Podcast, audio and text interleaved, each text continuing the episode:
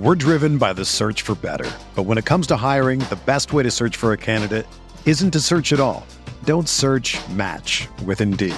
Indeed is your matching and hiring platform with over 350 million global monthly visitors, according to Indeed data, and a matching engine that helps you find quality candidates fast. Ditch the busy work. Use Indeed for scheduling, screening, and messaging so you can connect with candidates faster. Leveraging over 140 million qualifications and preferences every day, Indeed's matching engine is constantly learning from your preferences, so the more you use Indeed, the better it gets.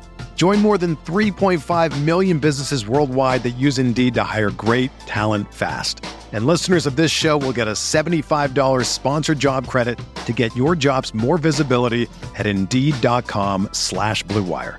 Just go to Indeed.com slash BlueWire right now and support our show by saying that you heard about Indeed on this podcast. That's Indeed.com slash BlueWire. Terms and conditions apply. Need to hire? You need Indeed. This podcast episode is brought to you by Coors Light. These days, everything is go, go, go. It's nonstop hustle all the time. Work, friends, family expect you to be on 24 7. Well, sometimes you just need to reach for a Coors Light because it's made to chill. Coors Light is cold lagered, cold filtered, and cold packaged. It's as crisp and refreshing as the Colorado Rockies. It is literally made to chill. Coors Light is the one I choose when I need to unwind. So when you want to hit reset, reach for the beer that's made to chill. Get Coors Light in the new look delivered straight to your door with Drizzly or Instacart. Celebrate responsibly. Coors Brewing Company, Golden, Colorado. Support for this podcast comes from Wild Turkey Kentucky Straight Bourbon Whiskey. Let's tune in to their one on one with Jamal, a real bartender from Old Fourth Ward in Atlanta. I really get into the backstory of whatever I'm pouring, out of respect. There are literally years of experience behind these bottles. Wild Turkey, same recipe since 1942. If you want a true classic, this is what you want to order. Wild Turkey. Wild Turkey Distilling Company, Lawrenceburg, Kentucky. Copyright 2020, Campari American, New York, New York. Never compromise, drink responsibly. Ace is a place with the helpful hardware, folks. At Ace, your backyard's right in our backyard, which means we have hand-picked products that are right for the birds in your neighborhood, like premium bird seed, suet, birdhouses, and feeders. Stop by your local Ace and get everything you need to attract the birds you want, including Ace Wild Bird Food, on sale now. Now through Tuesday only, when you buy two 20 pound bags of wild bird food, get a third bag free. Only at Ace, the helpful place. Offer valid through February 28th at participating stores.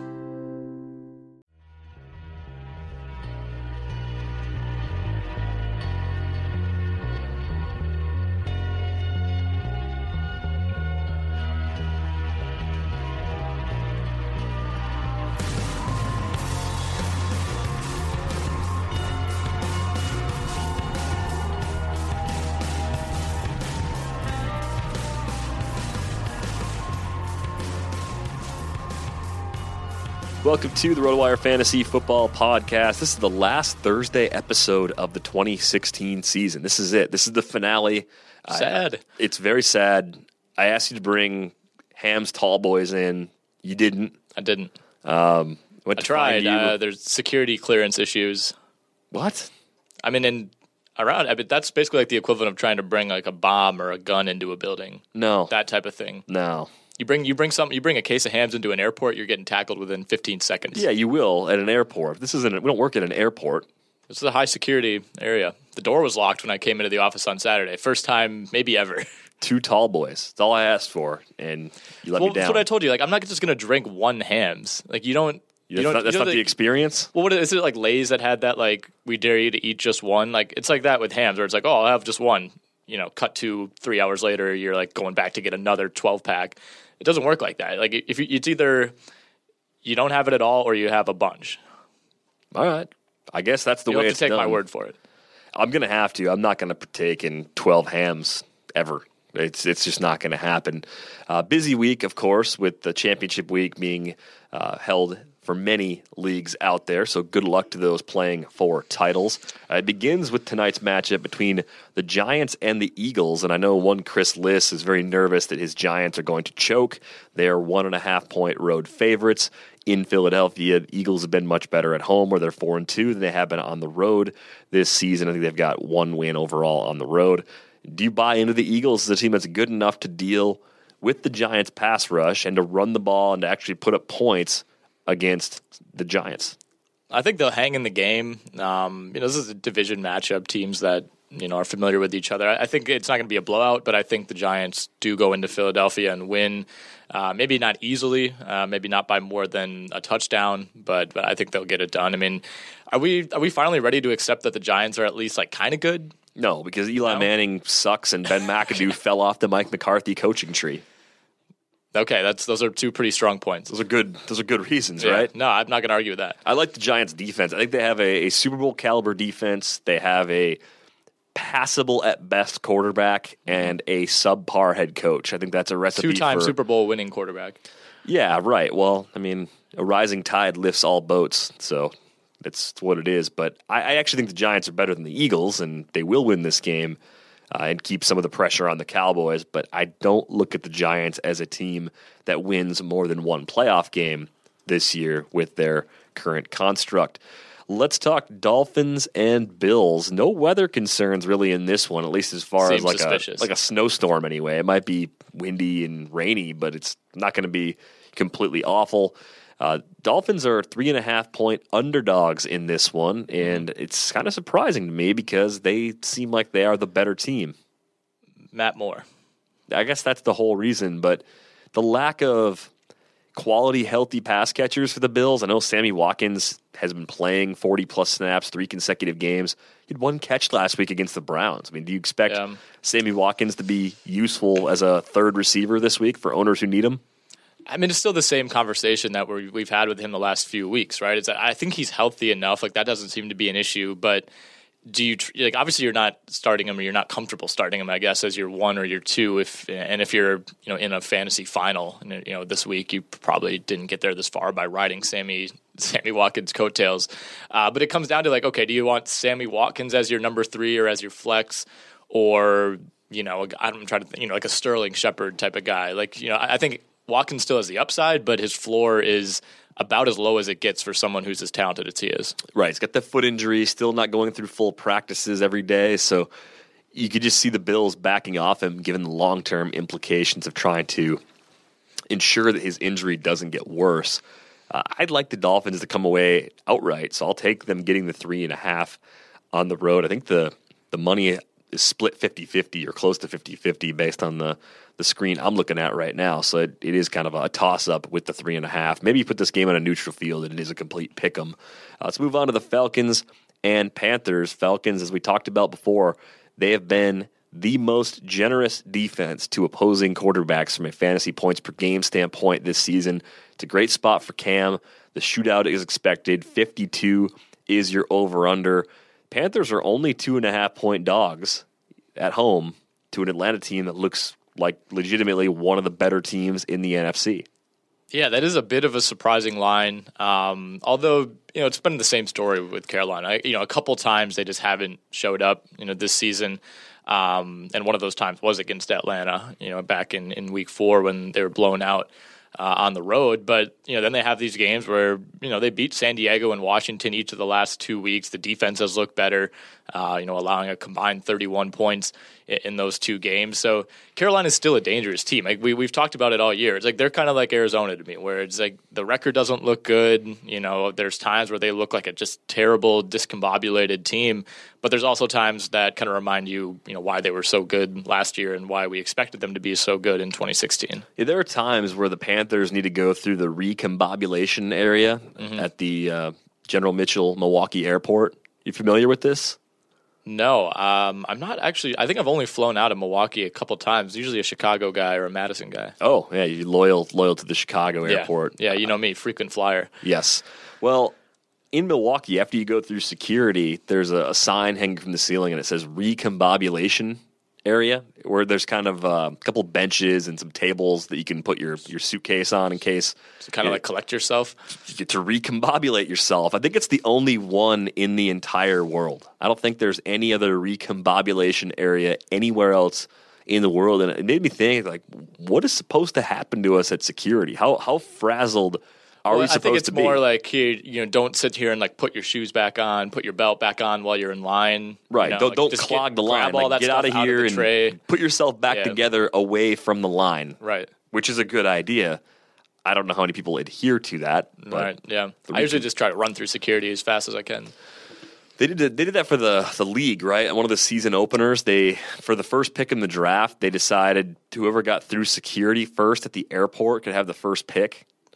So they were all just messing with each other. Like somebody put I don't know something ticking in Andre's bag or something. You know, just all sorts of Ah, classic hijinks. Yeah, just that's that's a That's always funny. air, airport Fake jokes. bomb at, at the airport. That, like- always hilarious. Clowning your friends with Yep. with fake bombs at the airport is just uh, it's a I, gas. I flew out of Madison uh, like a year and a half ago, I think, and they, you know, I was like the random person they selected to check for like bomb residue. You're You the know, only just- person there, probably. They was like, No. "Oh, we got to do this to somebody," and you're the only Well, person flying much. out yeah. of this I- airport I- today. was I being, you know, was I being profiled? Maybe I don't know. Was it a, Probably. was it a race thing? I don't know. Who's to say? Uh, but they pulled me aside and they're like, "All right, we need to test you for bomb residue." And I was like, you know, I was kind of in a hurry at that point. I was like, "What if? I, I mean, like, guys, I swear I don't have a bomb on me." And the, the guy just looked at me like, just stone face, like. Don't you ever say that? like, I was like, oh, come on, I'm just trying to lighten the mood a little bit. He's like, don't even say that word. Like, if you're in an airport, don't say the word bomb. I was like, okay, all right. Well, Yeah, do I really look like someone who is here to, to cause trouble with my? I think I was carrying an NBA branded duffel bag that I've had since like sixth grade. Maybe that's why you looked so suspicious. They're like, you this guy's a, not in the NBA. You had a 12 year old duffel bag that you were hauling around. Yeah, that's the thing. I guess a duffel bag in itself is just kind of suspicious. a children's late 90s, early 2000s duffel bag as luggage. it's will, full size. Oh, it's a, it's, it's an adult Just bag has an NBA logo received as a child. Yeah, and that that following Christmas, I think I got legit luggage from my parents, which is something that most people get when they're in like eighth grade. You know, but my parents were just a little bit late on that. I think it's good to learn a lesson about travel yourself at some point Right. in your life. Like I went to the airport, I was flying back from Miami, my cousin's wedding, and I like a complete just clown. I mean, there's no no other way to describe it in hindsight. I went to the airport wearing my swim trunks. I, I don't know why. I, I don't know if I was out of pants and shorts, and I was like, "Well, it's my last clean pair of shorts, so I'm gonna wear these." Hmm. So I, I just had a white T-shirt and swim trunks on as I went through security, and they, as soon as I stepped into the line, they're like, "Sir, come on over here. You're, you're going through the extra screening." What's going on, man? yeah, I, was college age kid at the time, and I just like, what am I, what am I doing with my life? Like, Yeah. why am I, why am I doing this? But mm-hmm. the best security story I know of actually happened at Disney. My parents went to Disney together. No kids. They didn't, didn't bring any of the kids because we're all. kind of an odd place to go without kids. they don't have grandkids, and I think they're at the point where they're like, "Well, if we don't go to Disney now, we're not going to see all of Disney in the next Who few wants years." to go to Disney? My parents had been trying to get my sister and I to go to Disney for years, and like her and I, even in like middle school, were like, no, we don't want to go there. Like even my sister, is like a third grader, was like, no, I'm too old for this. Your parents and my parents just go to Disney together and Yeah, hang sure. out because they, they just want to be there so badly. Yeah, put them in touch. So my dad, my dad's got a, a bit of a kegerator for for a gut. We did not have the same physique. He's not as ripped as you. not as ripped as I am. He's he's got this. Uh, yeah, he's, he's got the beer belly going, and he's standing in line waiting to get into the park, like Epcot or something. And all of a sudden, a security person comes up, and at Disney they they, they put a nice spin on it. They say, "Sir, you've been selected to be part of Goofy's special family." And my dad, he's like, "Oh, great! That sounds Somebody- they good." Roll up in like a pedophile van.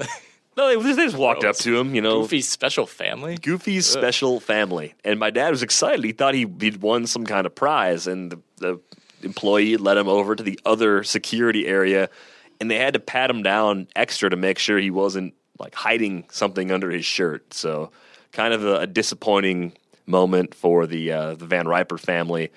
But that's that's what Goofy's special family is at Disney. If you're That's in line, a real look yourself in the mirror moment when you must be hiding something. Like, no, that's just my body. I just I just like how he thought it was like a good thing when it started. Yeah. and uh, that's a tough break. It, he, he wasn't as excited about it after experiencing the extra security Yeah, after being profiled. You yeah, it didn't didn't happen that Fat way. shaming.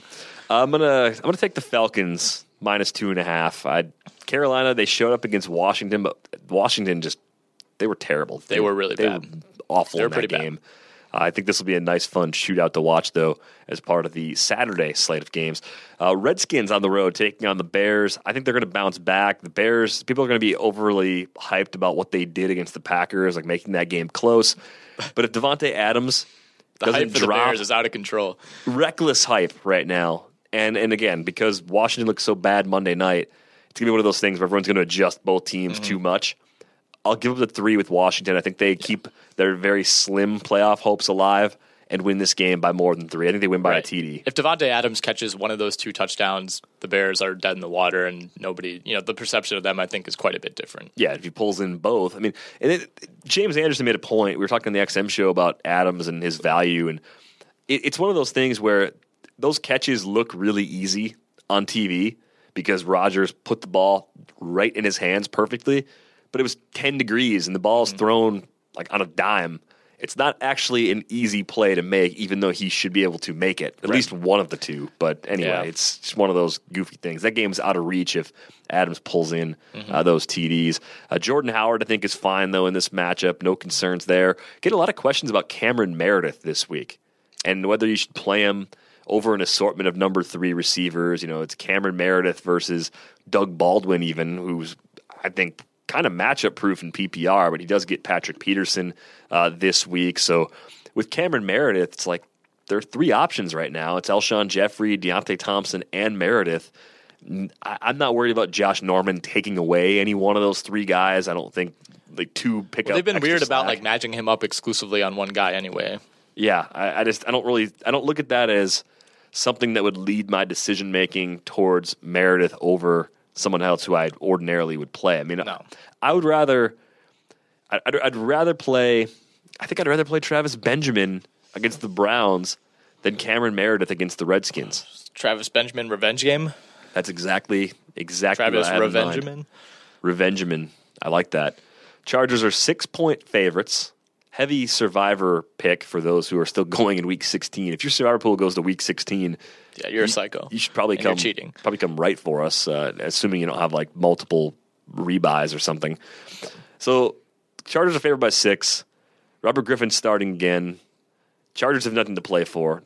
Browns have actually a lot to play for because they can get the number one pick if they continue to lose. Probably the reason why they're using Robert Griffin in the first place.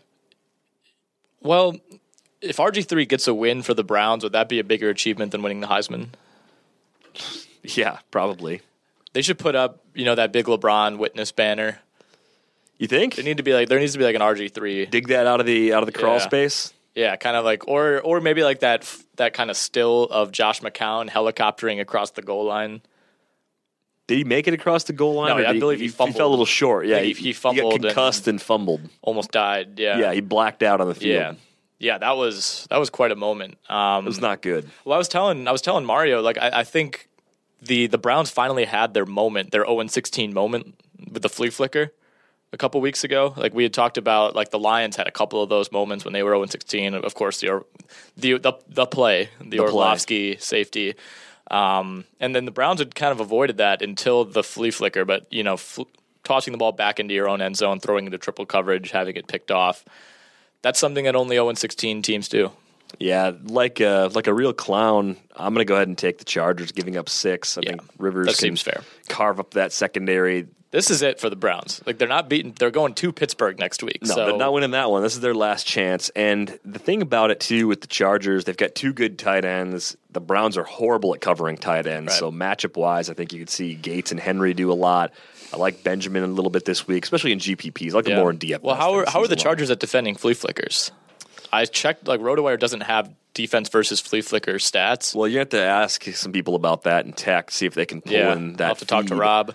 Um, you know, the flea flicker thing, yeah, that, that's that's the variable that I really hadn't accounted for. I mean, But James and I, even in the offseason, we're kind of we were pushing the flea flicker raid off it, like run it every play. You really got to play Tecmo Super Bowl. They play, they, they, it's in there, It's like the Reed flea flicker. You know, you can kind of you can run it, you can pass it, you can whip it downfield. right? Well, you should probably coach high school football and just make. That I should. I've been thinking that for a while. I've got some ideas. You got some good ideas. the innovative flea flicker raid offense. Yeah. Do you like anybody on the Cleveland side at all? I mean, Pryor's got the This Terrelle Pryor stuff is weird, right? Like all these people just coming out of the woodwork saying they hate Terrelle Pryor. Like I read like somebody like the Niners like had some former Ohio State teammate who was like, I hated that guy at Ohio State. Everybody hated him. Brian Hartline said he hated him. Like how Well, horrible Brian Hartline came back to, to trash Terrell Hartline, Pryor? yeah, Hartline. Like just recently this week, I think he he Did has they like even a. play there together? I think they played together at Ohio State and with the Browns. Oh, they, did had Um, the Browns. They they played together. Yeah, for sure. The Browns. together Yeah, maybe maybe they though. missed by a year. I feel like Hartline was there. I mean, that was a while ago already that Terrelle Pryor was at Ohio State.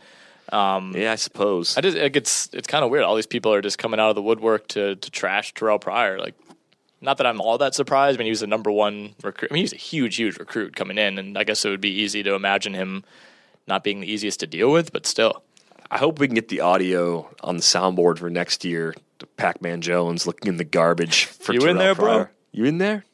that was that was incredible. That was that was pretty great. Uh, Kenneth Farrow didn't play well last week, but You don't say. 15 carries. You know, lost a fumble. Give him 15 carries again against the Browns. If Melvin Yeah. Gordon doesn't play, 80 yards and a TD seem within reach. I, I I think there's a couple factors. One, Melvin Gordon's a part of the Chargers' plans for next year. Mm-hmm. You don't want to risk further injury. And two, it makes sense to give Kenneth Farrow a lot of touches to see if he's part of your plan as a backup for next year. Yeah. I don't think they're considering Ronnie Hillman for the future. So why even get Ronnie Hillman heavily involved outside of situations where you feel like it's pass protection? If we put Kenneth Farrow out there, Philip Rivers might get decapitated.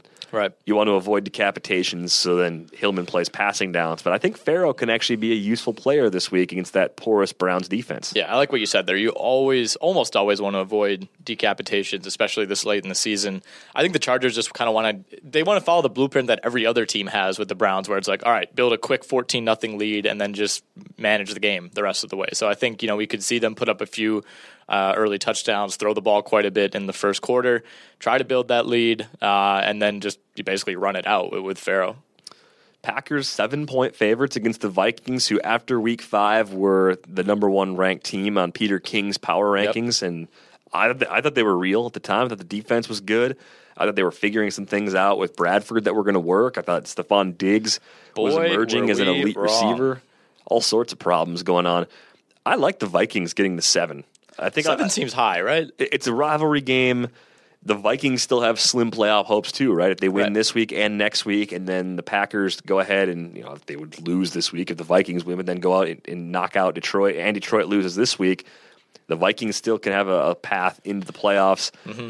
Mike Zimmer's defense has done a good job against Aaron Rodgers. I think the Xavier Rhodes, uh, Jordy Nelson matchup creates some problems where the Packers have to rely more on Jared Cook and Randall Cobb. Cobb hasn't played well in recent weeks. Cook And banged up, yeah. Cook's hard to rely on, even though he played well against the Bears and he had the big game against the, the Eagles a few weeks ago. I think the Packers do win this game outright, but I think they have to sweat it out. I think they win it by three instead of seven.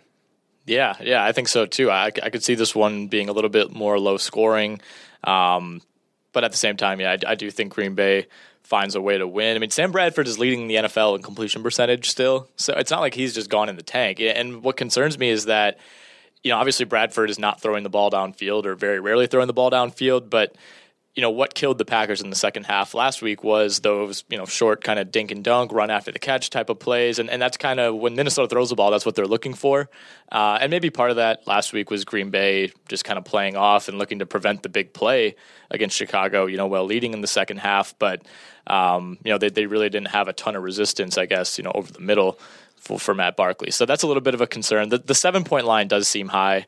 Um, you know, if it was four or five, I think I would be- feel a little more comfortable taking Green Bay. I just, I don't, I mean, there, there's an eight and six versus a seven seven team. At seven just seems high, And the recent form for the Vikings has been right? And like bad, the Vikings got smoked, you know, by by the Colts, but so did the Packers. Yeah, that happened. I really did. America's division kind of rearing its head, Yeah, showing, Mac. beating its chest. All right, well, let's talk. Uh, I don't. I don't want to do this to you, but we, we'll do it. Titans, Jags, Jags. Last time point this team dogs. plays, yeah, five is. I mean, it's in Jacksonville, but five is about forty-five points too low. I mean, what, last time these teams played was on a Thursday night. Color rush, Color mu- rush. mustard Never rush forget. for the Jags. Yeah, never forget. Um, and I believe the Jags were down what twenty-seven to zero at one point in that game. Um, the, the wild card here is they have a new coach. So, like to me, that's worth that that's worth like a plus four for the Jags. So this line should really like if Gus Bradley was still the coach, it'd be like Titans by nine. Hmm. Okay. Well, I'm thinking about it this way: Are the Jags a team that have the talent necessary to Dan Campbell it? Right? Remember that week last last season when Dan Campbell Yeah. took over for for Joe Philbin? Yeah, he was the best coach in the league for two weeks. for, for, for one week at least, he, he was, and then things kind of went back to normal.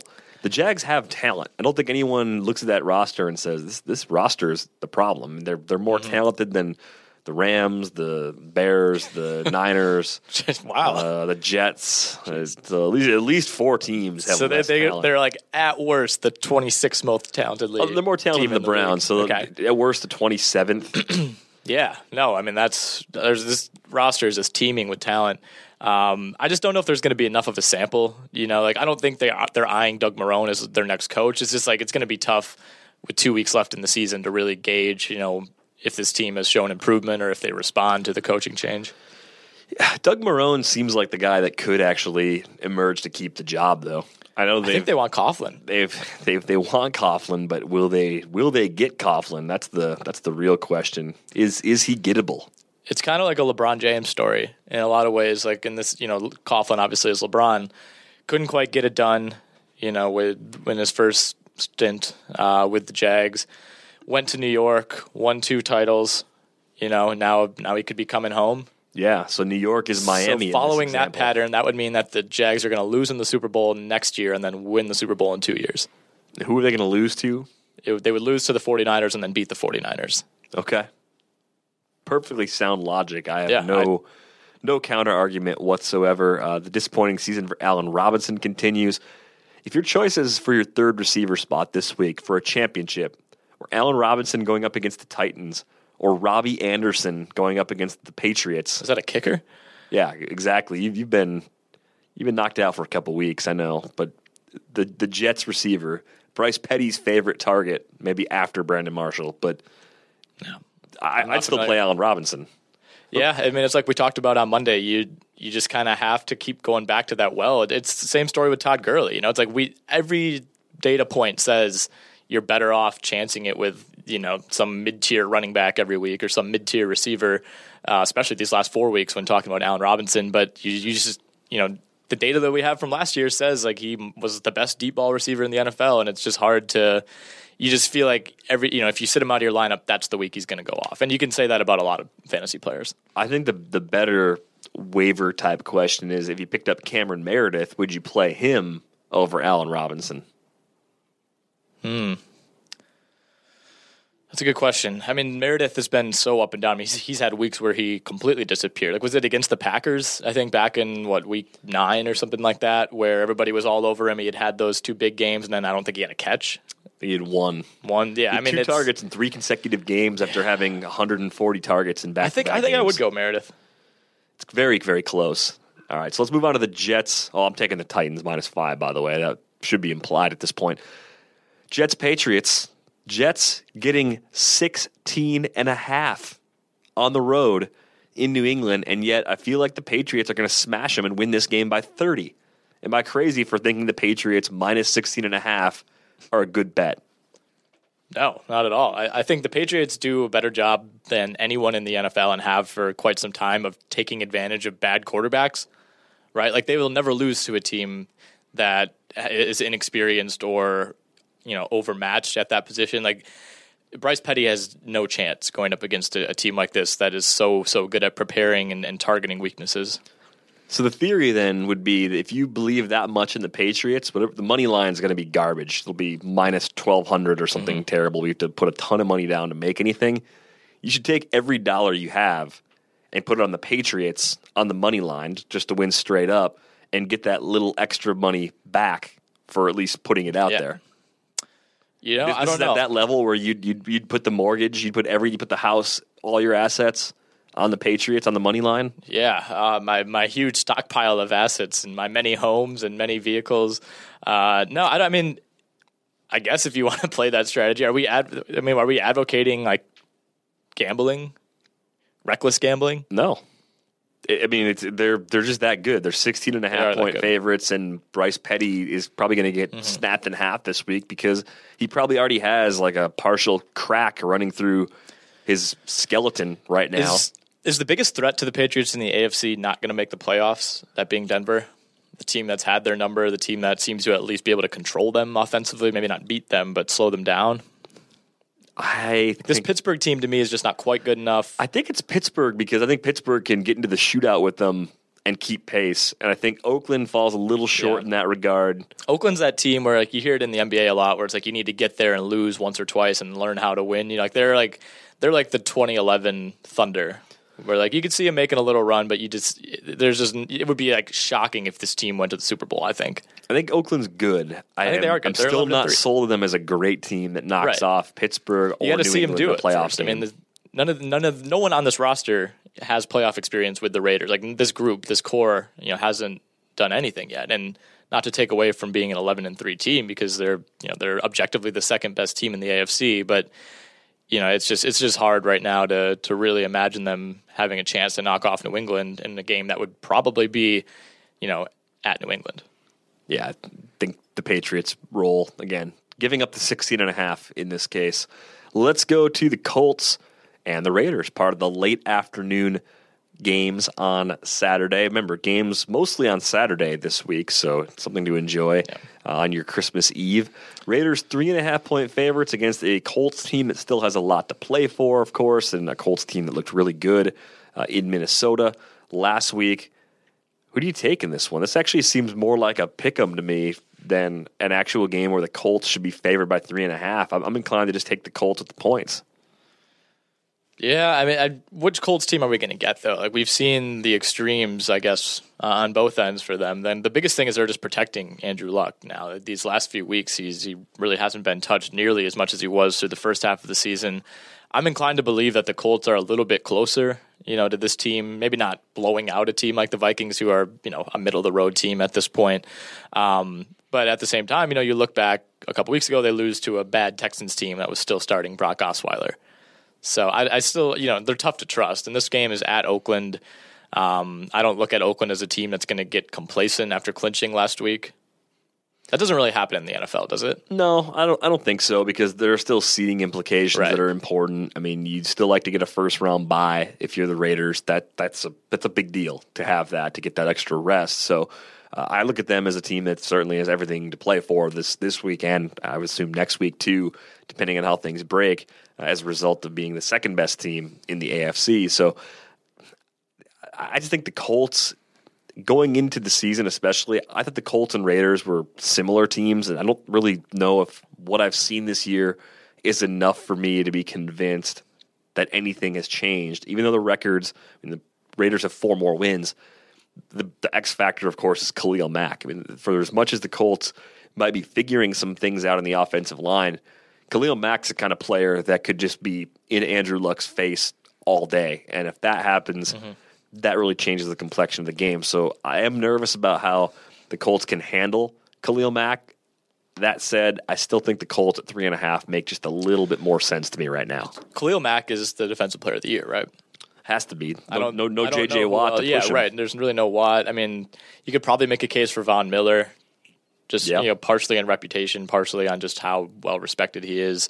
Um, like the, I mean, the numbers are going to be there for Mack. I, I don't think it's really all that close. Who do you think is more important to the Raiders' success, Derek Carr or Khalil Mack? I think Derek Carr. That's not a shot at Mack at all. It's just like the drop off between Derek Carr and whoever you would probably replace him with seems like it would be bigger. Matt McGloin? Right, right. That I didn't want to say his name, but yeah, Matt McGloin. I just spitballing there. Uh, Bucks Saints first time around, very disappointing. Jameis Winston didn't throw a TD pass. Drew Brees didn't either. Over under combined six and a half passing TDs for these two quarterbacks in this game. Take the under. All right, I'll- I'll, I'll make it more reasonable. I'll say over under five and a half passing TDs.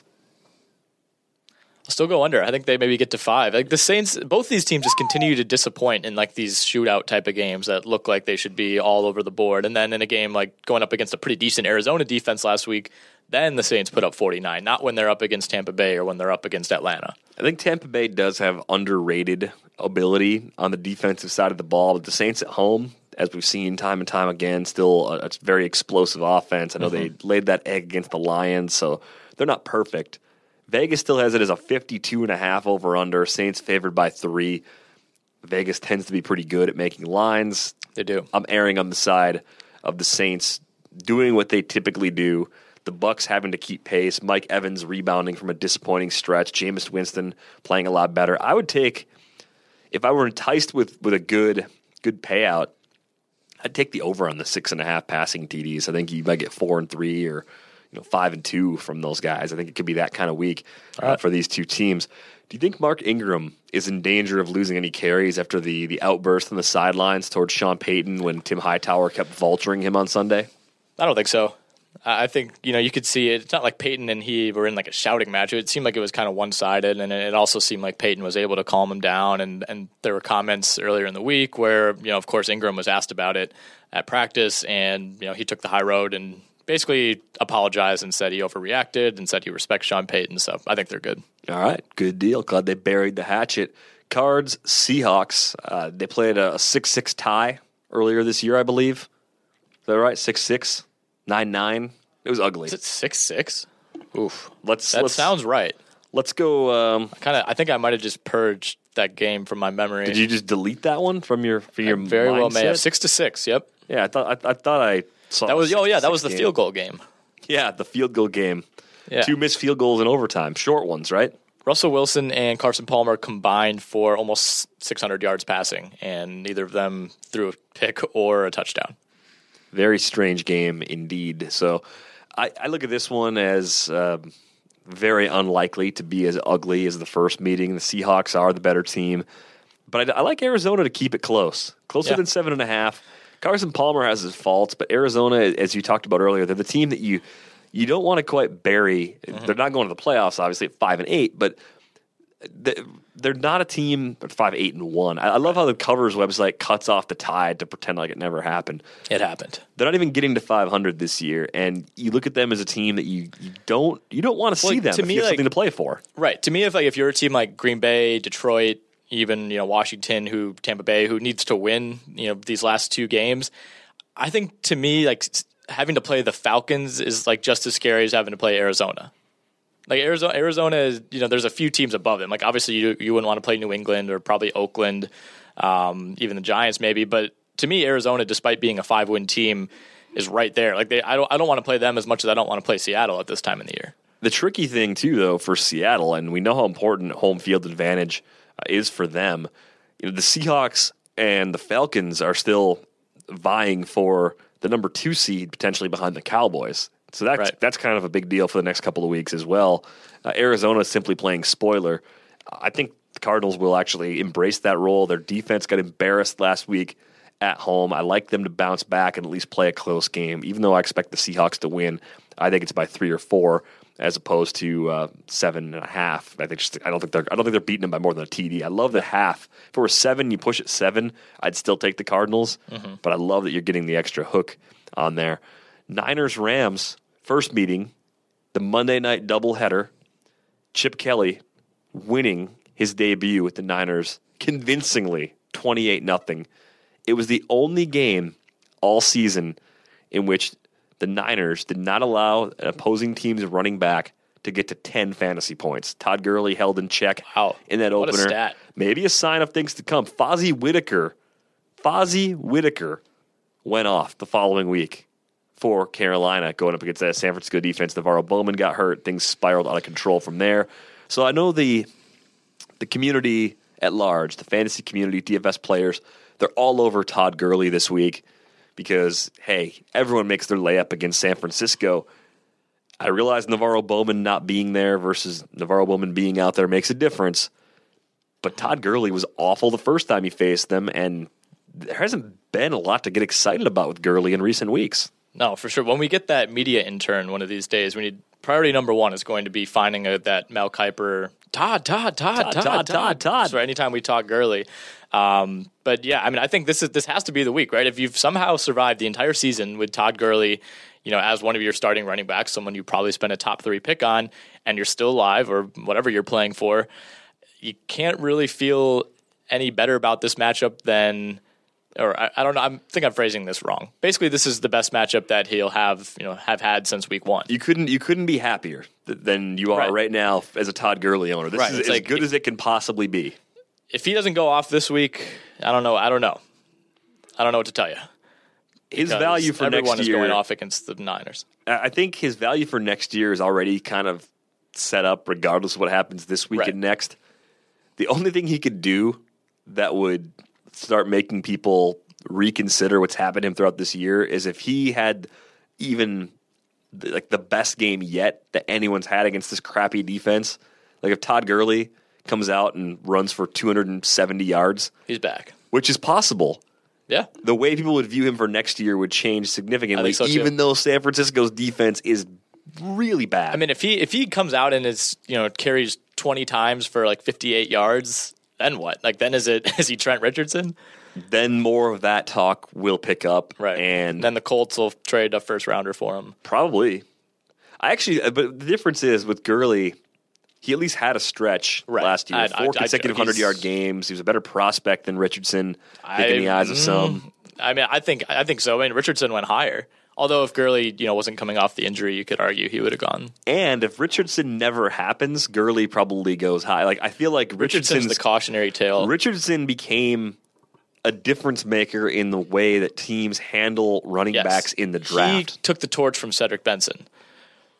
He did. Ex Packer Cedric Benson. Cedric Benson uh, is the kind of guy that you, you just hope you don't see him on a boat when when you're in the lake. You don't want him to be on a different boat driving the boat. Why? It's not good. Is he not a good? Does he have a history of boat related issues?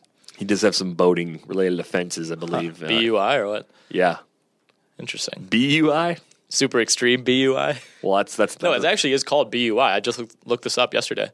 I thought it was just a still driving, even no, though it's BUI. on the road. It's BUI. Yeah, Michael Floyd. I was that video. Man, that's it's a bad situation. It's like bad look for him. Get get some. But help. I don't. I also don't love the whole like, you know, like Belichick saying like, "Oh, we did, well, we didn't know he blew above a .20." Like to me, drunk driving is drunk driving. It's right? bad, like, regardless. It's like, well, if you well if you blew a .18, then it's somehow like not quite as oh, bad. Like it, you were drunk yeah. and you got behind the wheel of a car. Like the video thing, it kind of sucks for Floyd because like there's a lot of guys who have probably been in like the same situation. There just isn't like clear video of it right. that is published. Like I don't know. I'm not trying to defend people who you know the DUI thing, but it's just the blood alcohol content to me doesn't matter. Like the fact, I will say as a caveat, if you're like just over the legal limit and you know you get pulled over and get a DUI, like that sucks because like you know like you you you know how you feel, and if you think you're good and like you're really that close to being good, that that really is you know a tough way to go out. But to me, if you're above a certain point, like it doesn't really matter. You're drunk. You're drunk. It shouldn't. It shouldn't. You shouldn't like have to defend a signing because he was under a certain BAC or over a certain BAC. It's hard to find any path to defend any DUI. I mean, the laws right. vary from state to state in terms of the legal limit can can fluctuate a bit. It's higher here in Wisconsin than it is in Arizona. Arizona is one of the more stringent states, which yeah. I feel like that should just be the same everywhere, and it should be stringent everywhere for obvious reasons. The only thing I could think of is that you could drink some combination of alcohol where you have a, you have two beers and they're boozy double or triple beers. You don't realize it when you drink them. I guess I I would know because I always know what I'm what I'm drinking. And oh, this is a nine point five percent wee heavy Scotch ale. It's actually two beers in one. Right. If I drink two of those, I'm not driving. That's four beers in like an hour. I'm not going to go do that. Right. It's it's obvious to me, but it's not obvious to everyone. So I guess maybe you could get into some trouble with some some higher ABV stuff and and just not really yeah. realizing. I just it, think it's a mental thing. Like you know, you uh, full disclosure, I've drank alcohol before. I think you have you as have? well. And like you just know, like you know, there's a line. You know, like you just know if you should be drinking. It's just so easy to get around without driving yourself. You, like yeah, I, that's mean, the other. Especially if you're an NFL player, like teams have these like runners set up, don't they? Yeah, and if you don't want to use that, right. call yourself a, a Lyft, an Uber, a cab, a limo, whatever, whatever you want. Uh, as far as the Saints and, and Bucks go, Uh, I'm on the Saints minus three. I don't know if I clarified that Still, before. we still talking about that? Yeah, just just closing the book on that. Cardinals plus seven and a half. I'm there. Uh, And this Niners Rams game. I'm not even going to give my picks. I don't think anybody's hinging on my picks. You've been you've been like not making picks for weeks now, Right. And uh, Niners Rams. Todd Gurley's going to make his layup this week. I think the Rams are going to hold serve and get it done. I think I picked in my pick and pool. I think I picked the Niners just straight up. The Mannion factor could be there. Yeah. It could be Mannion instead of Goff, but does that Oh, really why matter? would you do that? I don't. I don't think it makes Goff hurt? Goff's hurt. Oh. Oh yeah, that's right. Uh, Bengals Texans over under 42. It's a pick 'em. Who are you picking? There's no lines. This this is this is ripe for you. I think Cincy they've they've played well these last three weeks. Obviously, they blew a big lead against Pittsburgh last week, uh, but they're they're a little feistier, a little bit feistier than I thought they would be. The Texans, you know, I mean, with Savage Life under center, I, I do like this offense a little more, but also one half against the Jaguars is like the definition of a sample that you it's really hard to take anything away from. He's in Matt Barkley range where Right. some people are going to be excessively excited about him, and I'm going to need to see Mm-hmm. several weeks of performance before I can get on board Right. with him as anything more than just a, a good backup. But it's a seemingly better choice than Brock Osweiler. I, Yeah. I, Oh, I agree with what Bill O'Brien's doing, making the switch.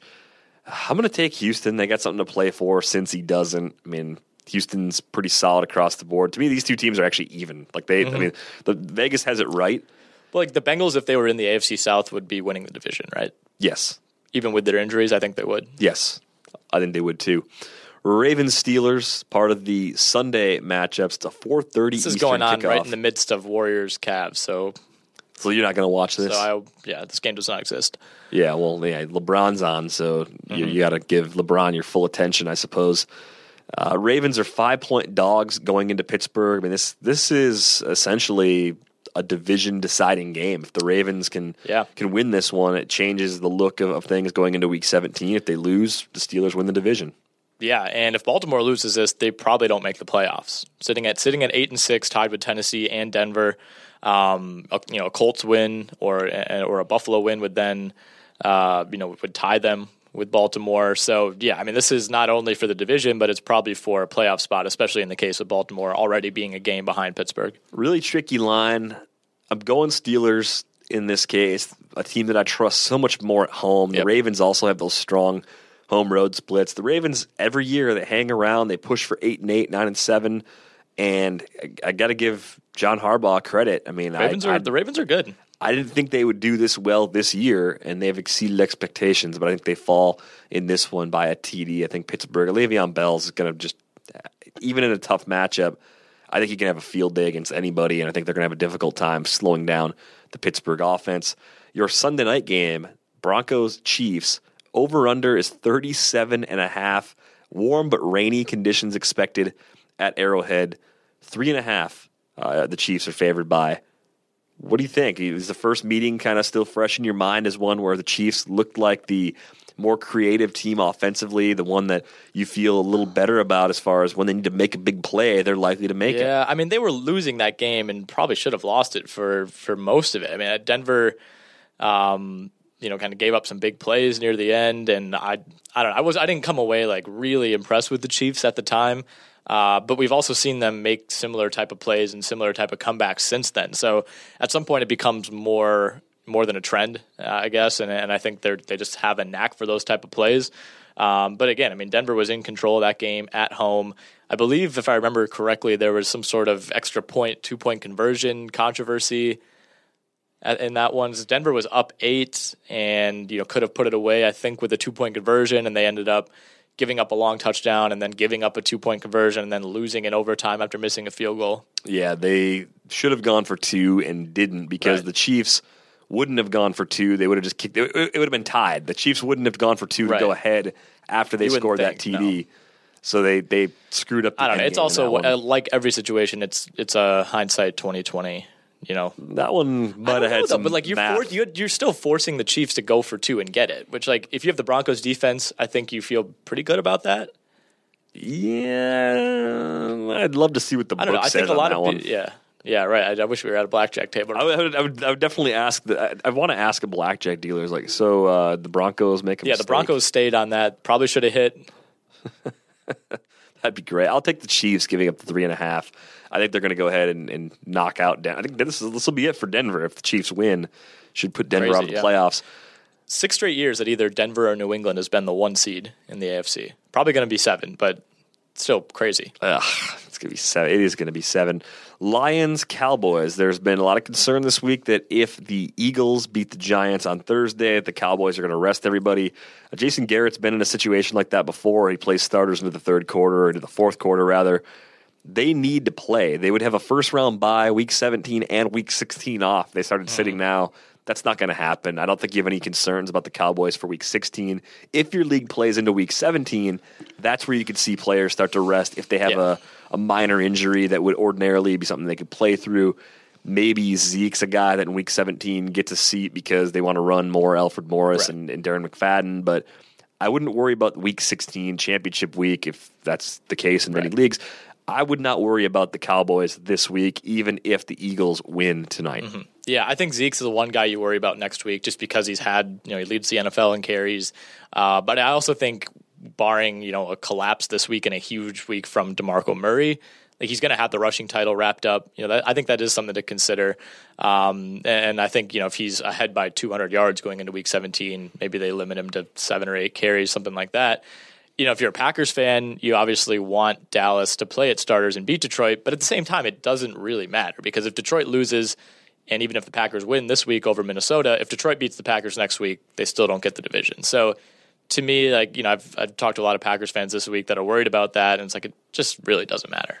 Yeah, seems like it's all going to be fine since they, they meet up next week as long as the Packers take care of business against the Vikings. Yep. Uh, I think the Lions will cover the seven. I mean, I think they're, they're going to be fine. They'll, they'll keep it closer than that. I I don't.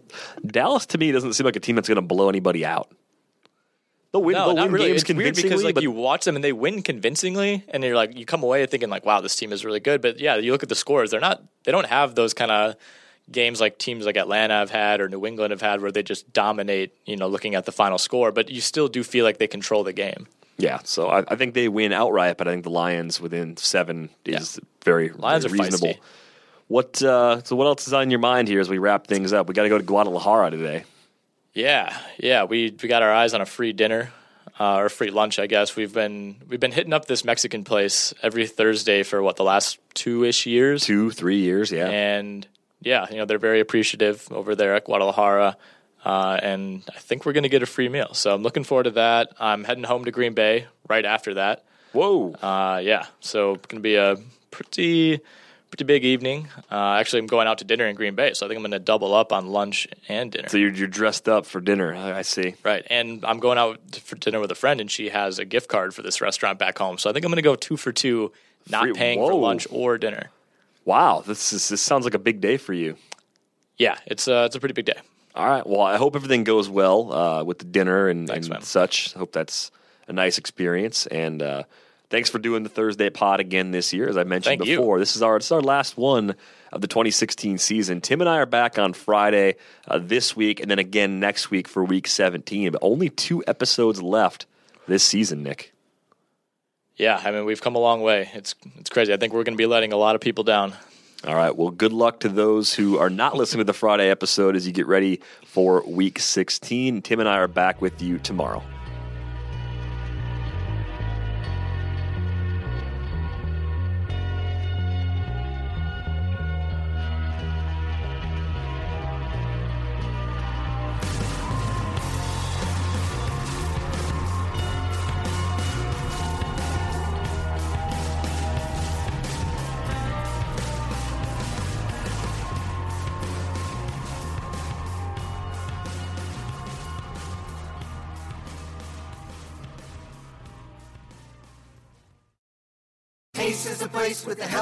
Hardware, folks. At Ace, your backyard's right in our backyard, which means we have hand-picked products that are right for the birds in your neighborhood, like premium bird seed, suet, birdhouses, and feeders. Stop by your local Ace and get everything you need to attract the birds you want, including Ace Wild Bird Food, on sale now. Now through Tuesday only, when you buy two 20-pound bags of wild bird food, get a third bag free. Only at Ace, the helpful place. Offer valid through February 28th at participating stores.